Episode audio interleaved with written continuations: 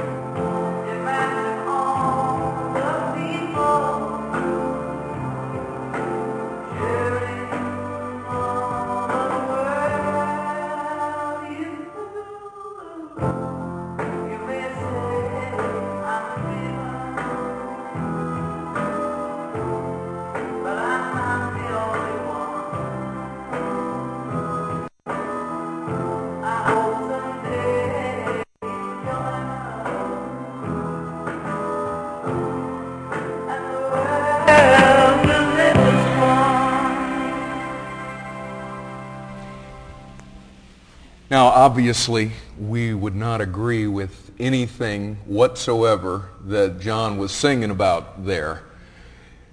But did you see all the way through it? What he's looking for is a world where everybody's just each other's brother.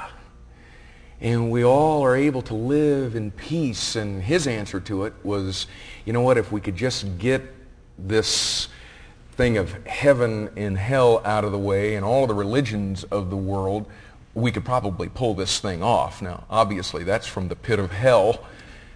But man has this insatiable desire and hunger for what God is going to establish on this earth. Let me use another little way to show you somebody talking about that kingdom that's going to come to the earth. Days ahead.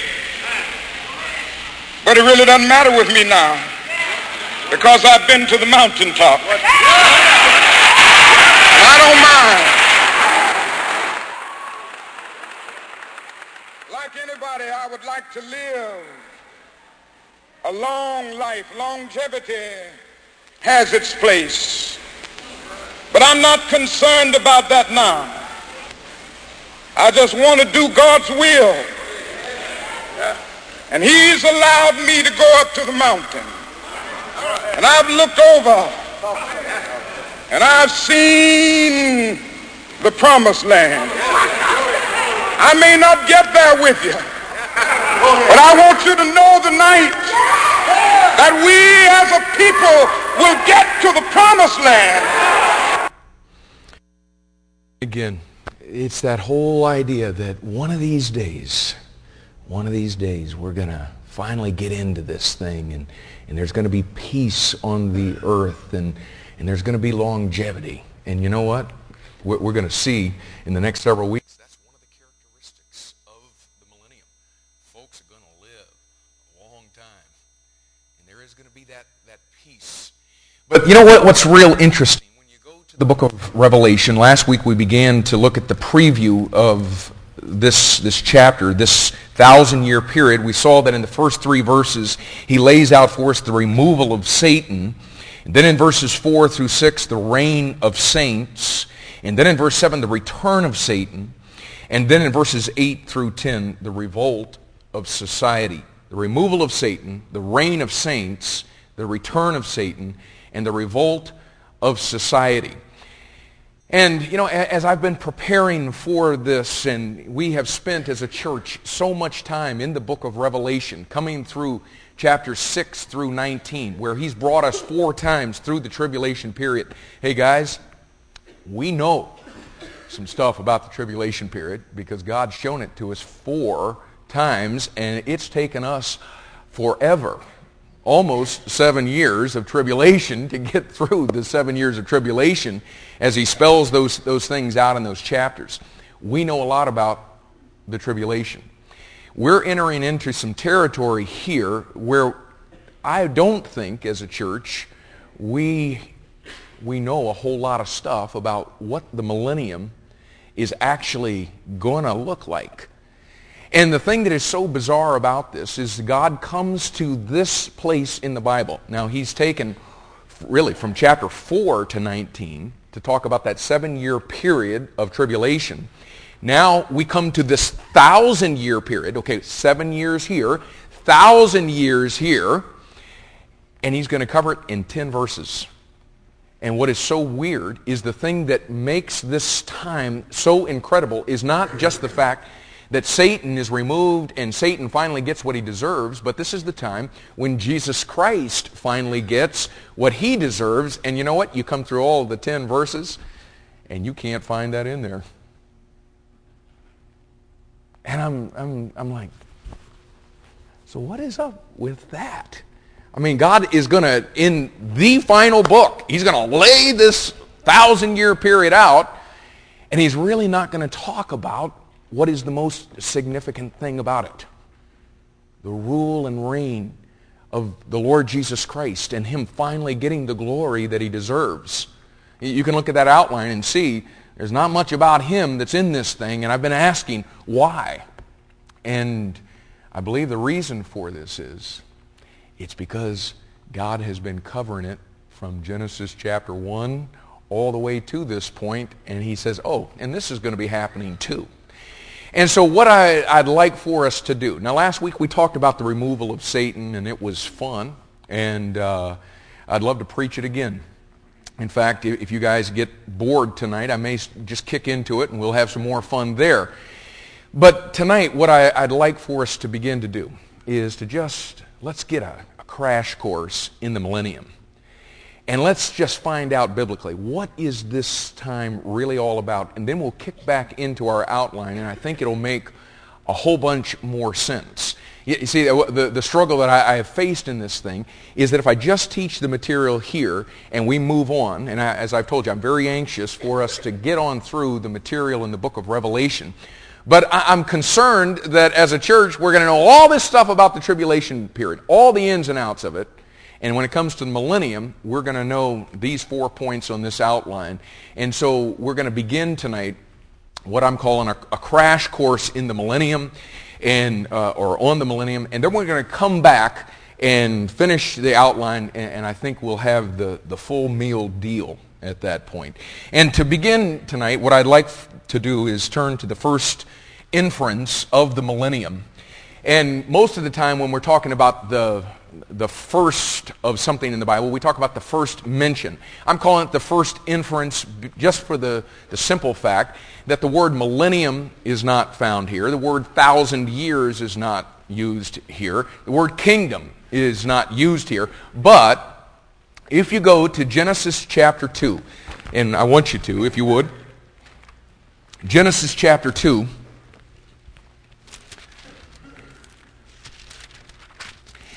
God begins to talk about the seventh day, and look at what he said in chapter 2, verse 1. Thus the heavens and the earth were finished, and all the host of them. And on the seventh day God ended his work which he had made, and he rested on the seventh day from all his work which he had made. And God blessed the seventh day and sanctified it, because that in it he had rested from all his work which God created and made. Okay, now let's just look at the description of this day, looking on your outline. Number one, this is a day that God willfully and purposely set apart. That's what the word sanctified means. He set this day apart unto himself. You know, if you just verbalize what I just said, what this day actually is, is the day of the, it's the day of the Lord because he sanctified that day. He set that day apart unto himself. Number two, it's a day God willfully and purpose, purposely chose to bless, which is something that was not stated on any other of the days. Number three, it is a day that has no evening or morning. Most of you are very aware of this. As you come through chapter 1, and God is bringing you through the creative week, through those first six days, at the end of each day, after the first six days, he says, and the evening and the morning were the first day, the evening and the morning the second day, the third day, the fourth day, the fifth day, the sixth day. We come to the account of the seventh day, and all of a sudden, God breaks his pattern, and as Bible believers, anytime that the patterned, ordered, creator God of the universe steps in and breaks his pattern, it's it's God's way of putting an exclamation point. It's God's way of taking a yellow highlighter and saying, you better be looking around here at this. Here is a day that has no record of an evening or morning. And then number four, it's a day that is designed as a day of God's rest. And is there anybody in this room tonight that thinks that the reason that God designed this day as a day of rest is because he got tired? Oh, just worn out from all this speaking th- stuff into existence that's been going on these first six days. No, again, it's one of these things that God willfully and purposely designed to set this day aside as a day of rest. And when you take these days as they first appear in the scripture, most of you could teach this right along with me. In 2 Peter chapter 3 and verse 8, God comes along and he says, okay, now guys, Don't be ignorant of this one thing. Don't miss this. Make sure he has our attention, and he says that a day is as a thousand years, and a thousand years as a day. And if you plug that into the equation of the first time days appear in the Scripture, where we are right here in Genesis chapter 1 to, in verse 3, all the way to chapter 2 in verse 3, and you plug that into the equation, what you see is that there are 7,000 years represented, 6,000 years of human history, and then one, the, that seventh day is a thousand year day. And what is unbelievable about this thing is if you look at the description that I just gave to you in number one, two, three, and 4, the thousand year day that we're talking about in Revelation chapter 20, this is the biblical description of that day. This is the day that the Lord set apart. It's the day of the Lord. It's the day he chose to bless because his son is going to rule and reign over the entire earth. It's a day that has no evening and morning, and it is the time of rest on this planet. Hebrews chapter 4 and verse 9 talks about that time of rest. Okay, so the first time that we see this thing in the Bible, we, we can't even get in uh, uh, as far as the second chapter before God has laid out this, this period of time that we see in Revelation chapter 20. Now let's, let's talk further about the timing of the millennium. The timing of the millennium.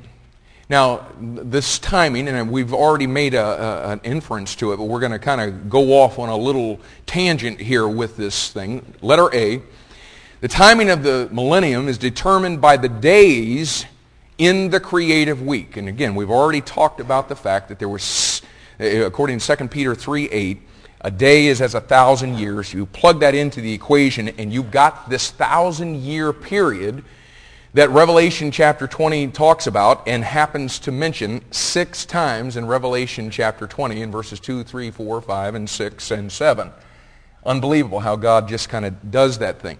But what you find in Genesis chapter 1, or Genesis chapter 2, is that God lays out for you this first week.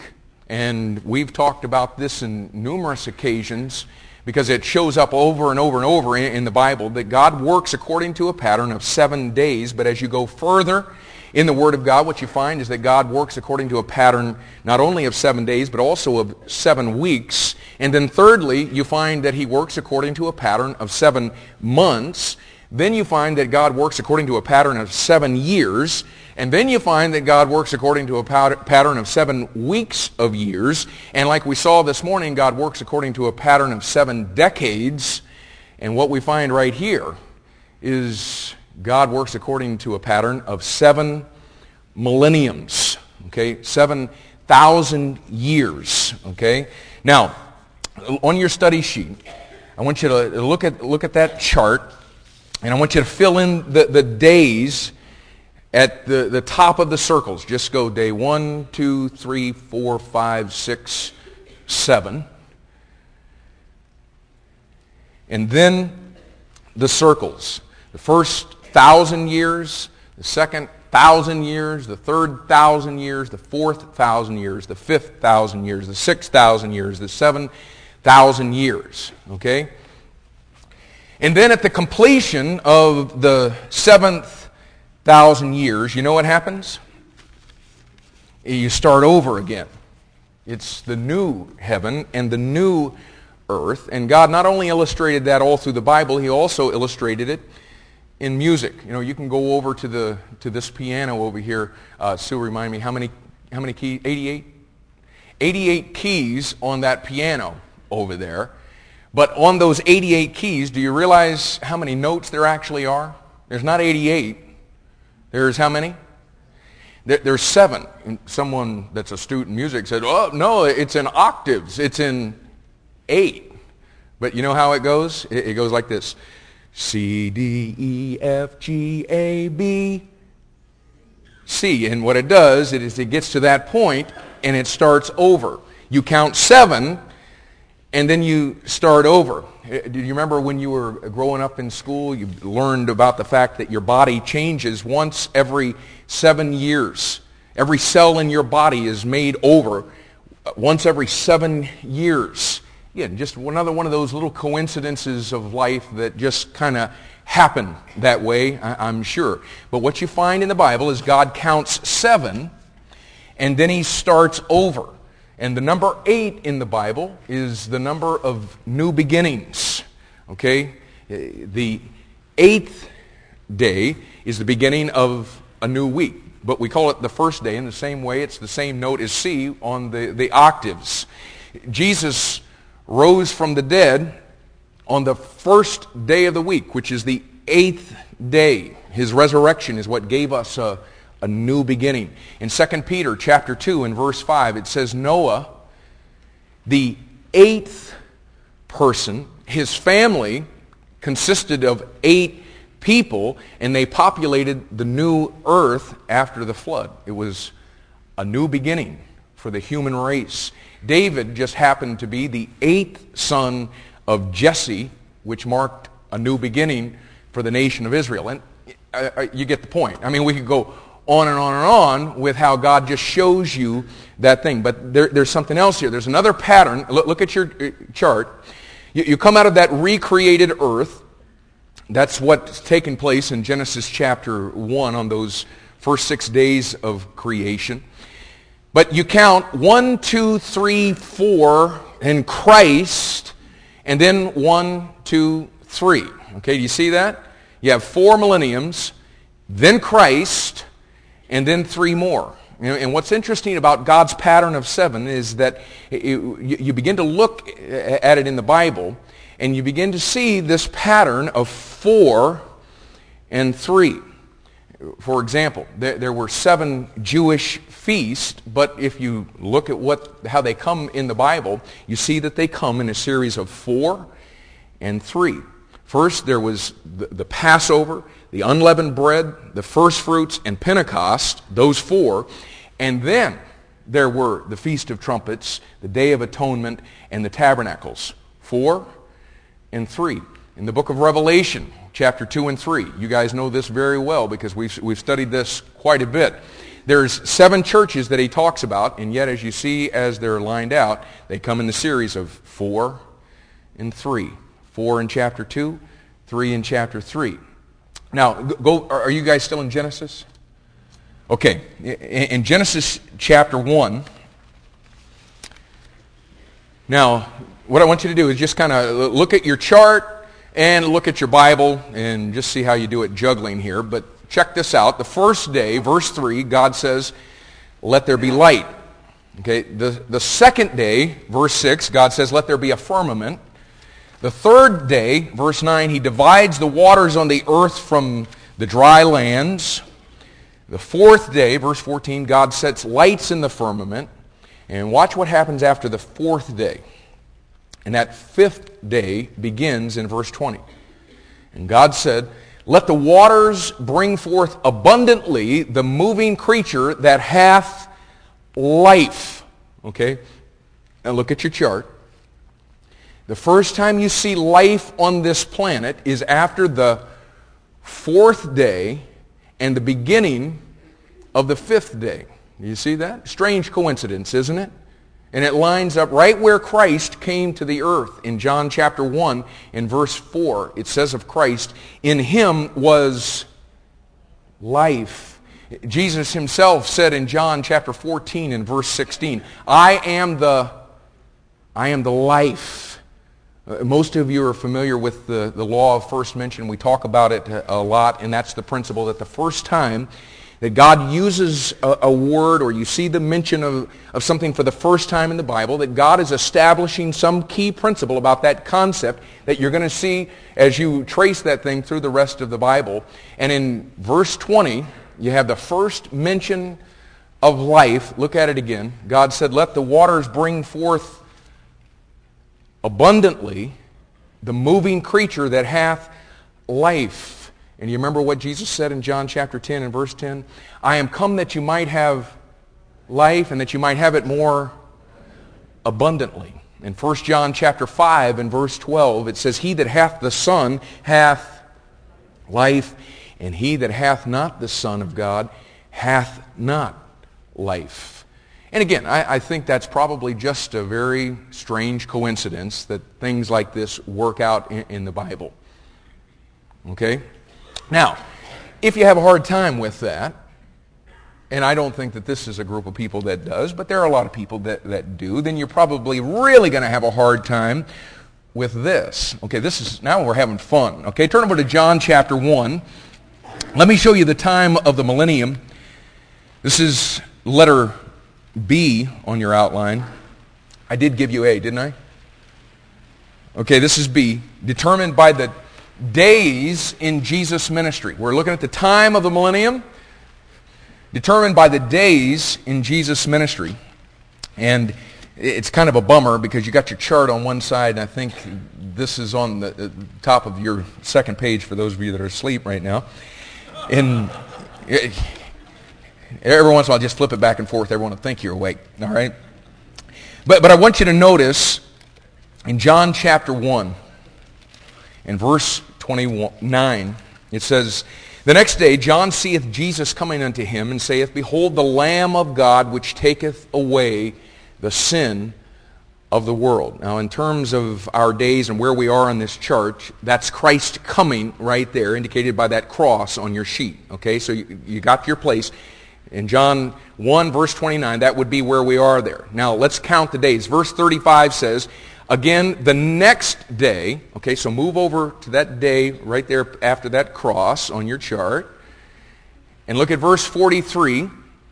The day following, okay, and we move over one more day, and at the end of that day, somebody says in verse 49, look at verse 49, Rabbi, thou art the Son of God, thou art the king of Israel.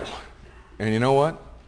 That's exactly what the Jews are going to say at the end of the tribulation period.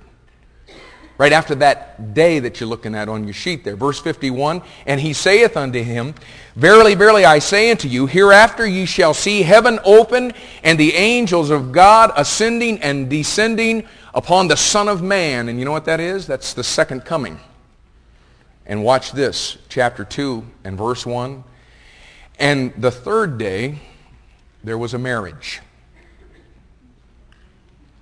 Now you see, this is what I was telling you about. You're going to have a hard time with it. Some of you are. And some of you are going, that's a cool book right there, man. It is just unbelievable what God, you know what? It's, it's just like he makes sport of this. You know, watch this little deal. Watch what I'll do with these days here.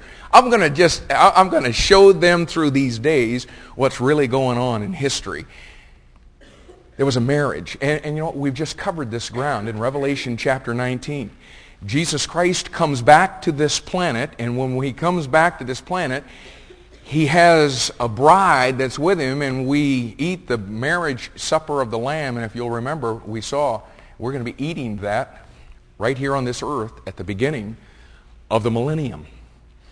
But again, I think probably just another one of those strange coincidences there. Uh, go over to John chapter 4. We having fun yet? Okay, John chapter 4 is all about Jesus dealing with the woman of, of Samaria in verse 9. And just note here that, of course, she is a Gentile. Okay? Now, most of you are familiar with the story, but after her con- conversation with him, she's convinced that he's the Messiah. Okay, look at verse 28. She goes and tells all the people in this Gentile city, and look at verse 40. So when the Samaritans were come unto him, they besought him that he would tarry with them, and he abode there, count them, two days. He's with the Gentiles for two days. And watch this, verse 43. Now after two days he departed thence and went into Galilee, verse 45. Then when he was coming to Galilee, and in case you're missing this, the Galileans are the Jews, and the Galileans, the Jews, received him. Okay, do you see that? He spends two days with the Gentiles, and then the Jews receive him. Now, in case you're missing it, 2,000 years of the church age where God is dealing primarily with the Gentiles. And after those two days are up, God is once again going to turn his attention to the nation of Israel, and they're going to look on him whom they have pierced. The nation of Israel is going to call upon their Messiah, which is right now our Messiah. Okay, so next, letter C. The time of the millennium is also determined by the days in Hosea's ministry. Now, I'm just telling you guys, I, I, know that this is, this is tough, and I know that if there were any Bible scholars or any sem- seminary professors in this room tonight, they would be going, get me out of this place. But I'm just telling you, either God has laid this stuff out there to where idiots can find it or and think they found something, or there's something there, but it's just all too coincidental that it all just lines up with the plan of the entire book. Do you agree with that? Well, I, it doesn't matter whether you do or not. It, it's in there. It's, it's prego, man. It's in there. Okay. It's also, let us see, determined by the days in Hosea's ministry. Would you go back to the book of Hosea? You may want to look in the table of contents at the front. That's all right. It's just home, folks. Hosea chapter 6.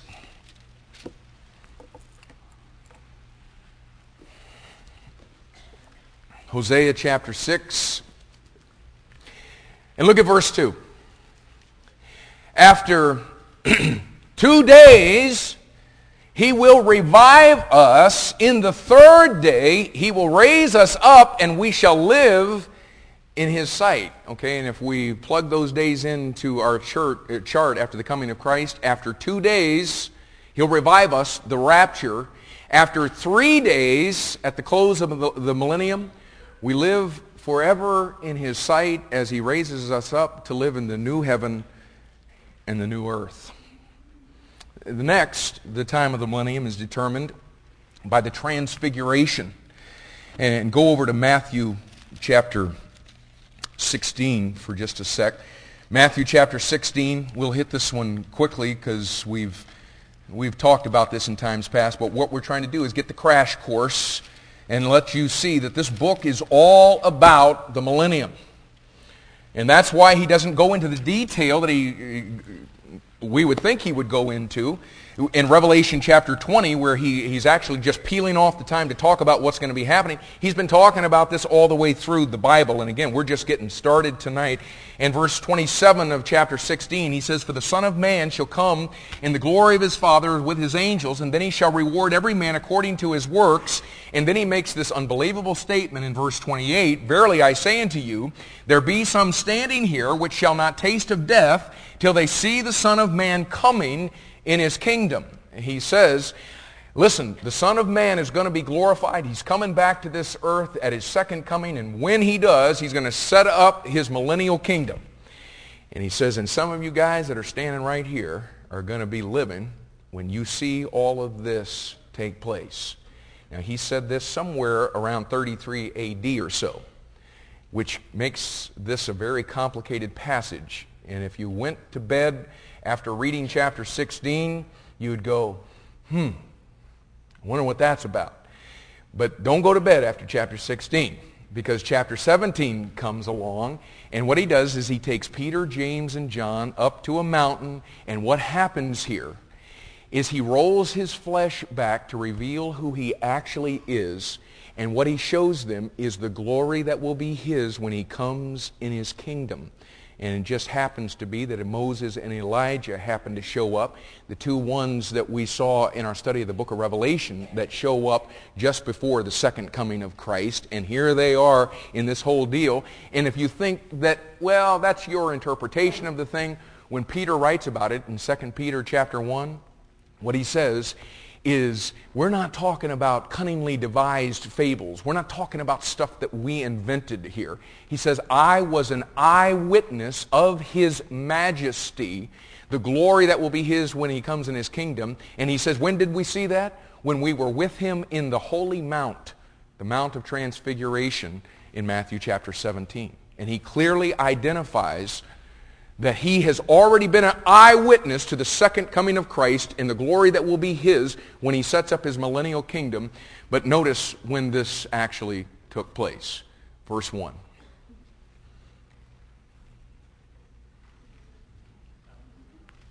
And after six days, look at it on your sheet there. Now, there's a little bit of a problem that, that comes with that whole thing because over in Luke chapter 9 and verse 28, you know what? It, it doesn't say after 6. You know what it says? In the same account of the transfiguration? Over in, in Luke 9, 28, what it says is about eight days. Now, what is it, y'all, that's after 6 and is about 8? Okay, 7, right?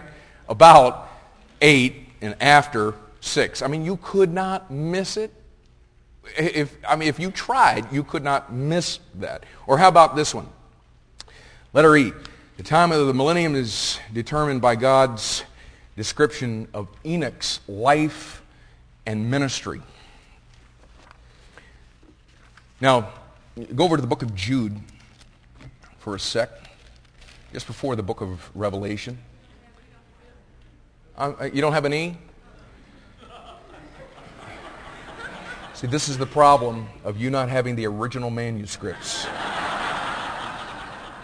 Why don't we make a letter E? You want to?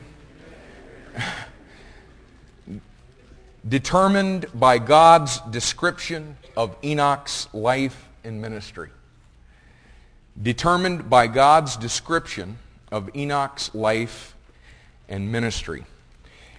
And in Jude, verse 14, check this out, y'all. And Enoch, the seventh from Adam. Now, why in the name of Pete did God throw that in there? And Enoch, the seventh from Adam, you know, prophesied of these, saying, Behold, the Lord cometh with ten thousands of his saints. Okay, now check this out. The seventh from Adam, and he's preaching about the second coming of Christ. And do you know what Hebrews chapter 11 and verse 5 says about Enoch? Listen, by faith, Enoch was translated or raptured that he should not see death because God had translated him or raptured him. Enoch, the seventh from Adam, was raptured, a picture of those who would be alive at the rapture of the church who would not see death. And he just happens to be the guy who was the seventh from Adam. Okay, so that's the, the time of the millennium. Okay, number three, let's talk about the pictures of the millennium. And again, realize I, we could only go so far tonight. This is not the crash course. There are so much that I, I can't wait for you to see about what this time is actually going to be. It's, it's, I'm telling you, it's more than you ever, ever imagined. I mean, there's some incredible stuff that we're going to see. But let's close out tonight looking at the pictures. We'll be able to do letter A real quick because we, we talked about this one th- this morning in, in our message. Letter A one of the pictures is Israel in the early days of Solomon's reign. And you'll remember we talked about this this morning from 1 Kings chapter 10. What you've got is Solomon. Solomon is the son of David, okay? And I think that unless you're a new believer, you may already know this. Jesus is called the son of David. And what is happening in 1 Kings chapter 10 and 2 Chronicles chapter 9 is Israel's king, the son of David, is on the throne. He is a man of great wealth. He's a man of great wisdom. And the Gentile nations of the world are coming and bowing their knee before the king of Israel. And it's just a picture of exactly what is going to be taking place on this earth during the millennium. Again, Israel in the early days of Solomon's reign was a picture of that. The second picture of that is the sun, the S-U-N. In John chapter 9 and verse 5, Jesus said, As long as I am in the world, I am the light of the world. But what happened is in Acts chapter 1 and verse 9, the light of the world left this planet. Okay? He, he, he, ascended back to the Father's right hand. If you would have been there on that day as he was ascending up, you could have leaned over to your neighbor and said, uh, you know what? There goes the light of the world. Because he said, as long as he's in the world, he's the light of the world. And you know what? The light's going out right now. And you would have been right in saying that. Because what happened is we entered into the church age at that time, which is the biblical nighttime. And you can follow that all the way through the scripture. 1 Thessalonians chapter 5, Romans chapter 13. The night is far spent. We're children of the day. We're not children of the night, though we live in the night and watch out in the night because the only two activities that are really going on is you get real sleepy or you're drunk. So watch out in the night. That's, I mean, that's what he lays out for us in 1 Thessalonians chapter 5. We're living right now in the biblical nighttime of Christianity. Okay? It says in Philippians chapter 2 in verse 5 that we as the sons of God, those who have been born into a relationship with him, what has happened to us is now we shine as lights, it says in Philippians 2.15. We have no light of our own. We are not the light, but we shine as lights because the light of the world has gone. We're in the nighttime. And what is it that has no light of its own that shines in the nighttime? It's the, the moon. And you see in this nighttime, in this dark world, he has left us to shine as lights in the world. Even though we have no light of our own, we are to reflect the light of the Lord Jesus Christ on this planet in the same way the moon does. Okay? You come to Malachi chapter 4 and verses 1 and 2, and it's talking about the day of the Lord. Now, we're living in the nighttime, and you remember that day that we saw there in, in Genesis chapter 2, verses 1 and 3? There's a day that God's anticipating. There's a day that God blessed. There's a day that's coming on this planet. And all through the Bible, it's pointing to that day, that day, that day. And when Malachi talks about it in Malachi chapter 4, verses 1 and 2, he says, that the Sun, the capital S-U-N, the Sun of Righteousness is going to come and he's going to burn up his enemies and he's going to establish the day of the Lord.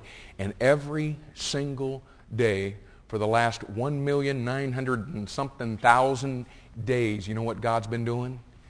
Every day that sun comes up, and every day that sun goes down and it gets night, and there's something in the sky that shines as a light, and then here it comes. The day comes every day, and what God is doing is He's just showing you this is what's going to happen. You're living in the nighttime right now, but a day is coming that has no evening or morning. And the sun of righteousness is going to rise on this planet for a period of a thousand years. And then one final picture tonight. And it's the word Selah. S-E-L-A-H. And I want you to turn with me to the book of Psalms. And there is absolutely no limit to the amount of time we could spend looking at this. Now, for some of you that are, that are new believers, you have probably already fallen in love with the book of Psalms. Uh, the, the great thing about the, the, the Psalms is that every emotion known to man, you're going to find that in the Psalms. That's why people that are going through difficult times find so much comfort in the Psalms because, man, you can just get in there and just about anywhere you slice it, you can, you can relate with what is, is being said there. But the word Selah, and you understand that the book of Psalms is, I mean, if, if we were going to use the, our English word for that, it would be the book of songs. Okay? Now, you know, we had music here tonight, and if I were to pull some of the, the music that uh, the, the, folks on the keyboard use, what, you, what you'd find is you have, you know, this, this score of music, and there's all these notes and chords that are there. And then every once in a while, there is written into this thing, in, in music, a rest. Okay? The word Selah that you find in the Psalms is in the midst of that song, what they're telling you is here was a rest in the music. Now, we've seen lots of coincidences here tonight. And another one of the coincidences that you find in the Word of God is every time that God takes that word Selah, rest, and puts it in there, what God's doing for you is he is setting the context of what you're actually looking at. And yes, there was a historical context to it, but what he's doing, he's saying, now what I'm doing is I'm just painting you a picture of a time on this planet when there is going to be a rest. That time is the millennium, okay? And what is, you know what? Once you see this, the Psalms will never be the same to you again. You know what? Before I learned this, you know, I, I, or after I learned this, I, I, I came to the point to where I said, what did I, what did I used to think this meant? Because, man, you, you look at it and, and it is so obvious that he's setting that context for you as the millennium. Now, let, let me just show you what, what, I'm talking about. Look, look in Psalms 3. Psalm 3. Now, you understand the sequence. The rapture is going to take place, which ushers in the period of tribulation. The nation of Israel is, uh, Satan is going to come on full bore on the nation of Israel. And all of the nations of the world by the time of the end of the millennium are going to be coming upon the nation of Israel at the Battle of Armageddon. And boy, when it looks like there is no hope whatsoever. All of a sudden, Revelation 19:11, heaven opens and Israel's king comes out on a white horse and comes down and blasts them to kingdom come. Okay? It, literally, okay? And, and watch this now. Psalm 3. Lord, how are they increased that trouble me? Many are they that rise up against me. Many there be which say of my soul, There's no help for him in God. Selah. Here's Israel at the tribulation period. Oh, what are we going to do? Oh, there's no help. Bam! The Lord Jesus Christ comes. But thou, O Lord, art a shield for me, my glory, and the lifter up of mine head. I cried unto the Lord with my voice and he heard me out of his holy hill. Selah. I laid me down and slept. I awaked for the Lord sustained me.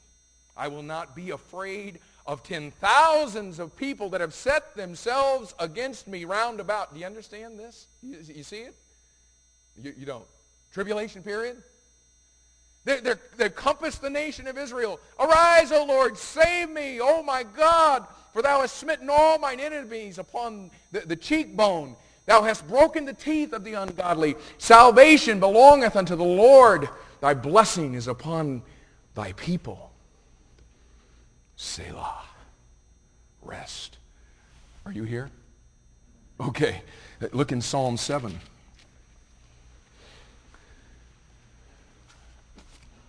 Verse 5. Let the enemy persecute my soul and take it. Yea, let him tread down my life upon the earth and lay mine honor in the dust. Selah. Arise, O Lord. He set that context for you. Arise, O Lord, in thine anger. Lift up thyself because of the rage of mine enemies and awake for me to the judgment that thou hast commanded. So shall the congregation of the people compass thee about. For their, their sakes, therefore, return thou on high. And again, it is exactly what is going to take place during the tribulation period when the Lord comes back to set up the millennial kingdom. Chapter 9, verse 16.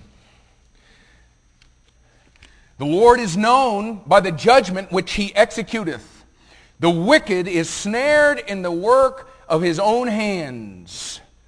Higgaion, and that is... Uh, a, place of kind of like an interlude in the music, a place of, of meditation on what he just said, and then here it comes, Selah.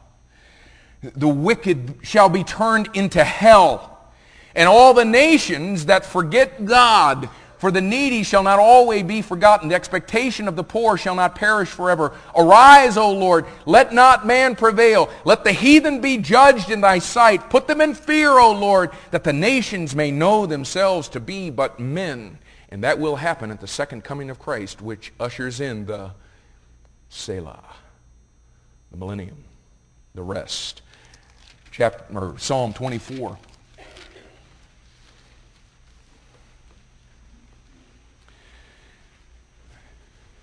And this will be true in the millennium. The earth is the Lord's and the fullness thereof. Now the context hasn't been set for us yet, okay?